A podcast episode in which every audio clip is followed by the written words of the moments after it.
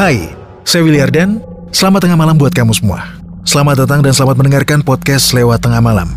Podcast ini menghadirkan cerita dan kisah misteri mengenai pengalaman horor yang dikirimkan oleh teman tengah malam. Tapi, yang lebih luar biasanya pembuatan podcast ini dibantu oleh rekan kami Anchor. Anchor bisa bantuin kamu ngebuat podcast mulai dari rekaman, edit suara, tambahin lagu, backsound, semuanya bisa kamu lakukan sendiri dalam satu aplikasi. Serunya lagi, aplikasi Anchor ini gratis buat kamu. Bisa di-download langsung dari App Store dan Play Store, atau bisa juga diakses dari website www.anchor.fm. Lewat tengah.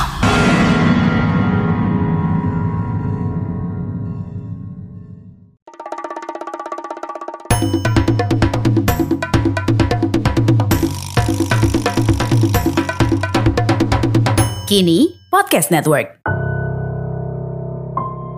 Selamat tengah malam, kamu lagi mendengarkan podcast lewat tengah malam bersama saya Willy Ardan. Mungkin teman tengah malam pernah dengar kisah horor para driver ojol, mulai dari orderan fiktif dari makhluk astral, nyasar ke tempat angker, mengantar orderan makanan ke dimensi lain, sampai membonceng penumpang yang ternyata adalah makhluk astral. Pengemudi ojek online atau ojol memang kadang menemui kejadian misterius atau mistis, terutama mereka yang bekerja malam hingga dini hari. Nah, di episode kali ini ada dua kisah berbeda dari driver ojol yang mengalami kejadian mistis. Simak selengkapnya hanya di episode 182.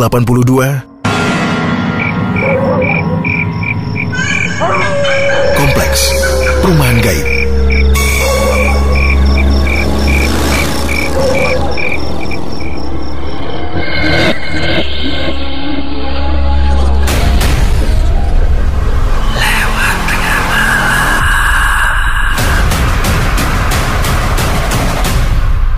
Kisah horor pertama dialami seorang driver ojol bernama Emen.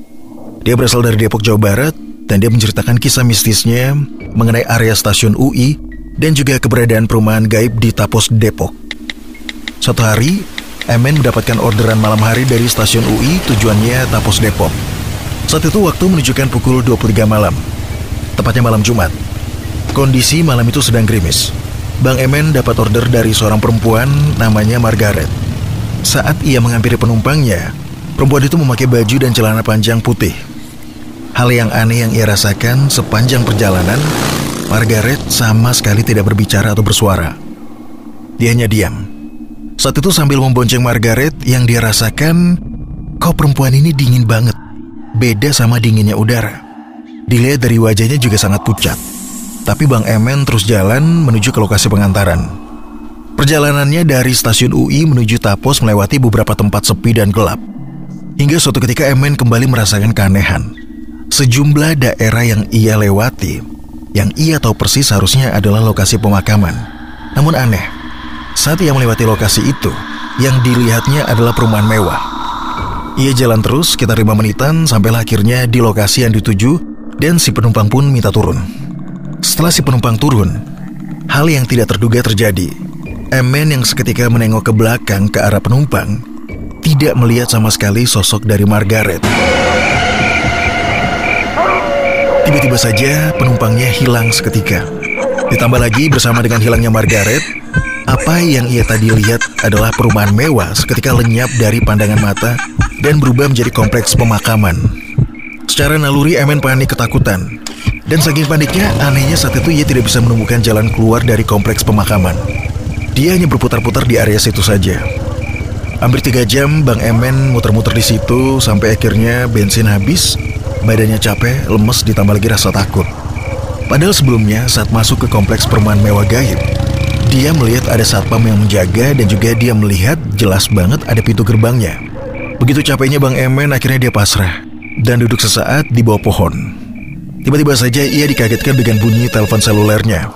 Rupanya istrinya yang menghubunginya.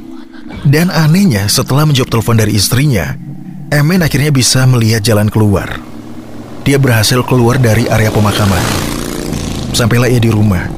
Emen termenung sejenak dan tertidur sebentar. Buat teman tengah malam yang punya pengalaman horor, biar cerita kamu bisa muncul di podcast lewat tengah malam, kirim cerita kamu lewat email di willyardan13 at gmail.com.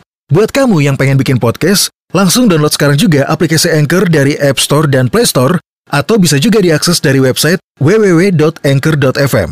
Anchor bisa untuk edit dan upload podcast kamu. Dan yang paling penting, Anchor gratis buat kamu. Paginya ia tetap menjalankan rutinitasnya sebagai sopir ojol dan mencoba untuk melupakan kejadian semalam. Ia harus mencari order lagi demi menghidupi istri dan anaknya. Yang ia rasakan adalah keanehan terjadi. Ia yang biasanya susah untuk mendapatkan order. Kali ini berbeda. Mendadak tanpa henti ia mendapatkan order terus-menerus dari pagi hingga sore hari tanpa putus. Kejadian aneh ini ia alami selama lima hari berturut-turut. Entahlah, hal apa yang membuat selama lima hari berturut-turut Bang Emen banjir orderan. Mendapat keanehan seperti itu, Emen pun penasaran dengan Margaret. Ia mencoba untuk menghubungi kembali nomor aplikasi penumpang yang bernama Margaret. Namun rupanya nomor tersebut ternyata sudah tidak aktif lagi.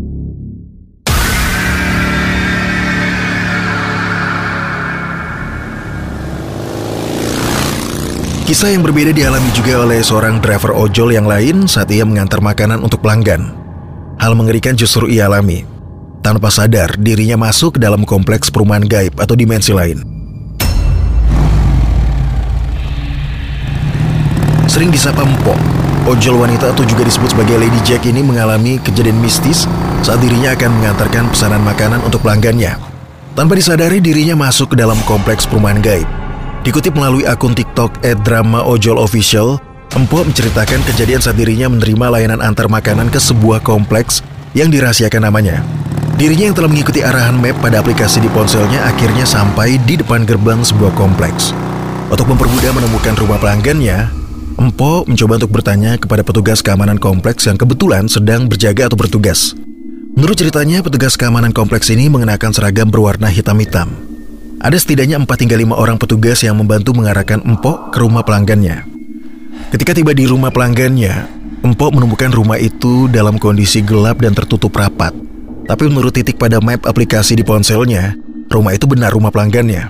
Empok menceritakan saat itu dirinya sempat bertemu dengan seorang nenek-nenek yang bernama Nenek Nila. Nenek tersebut menyarankan Empok untuk menggantung makanan pesanan pelanggannya di pagar saja.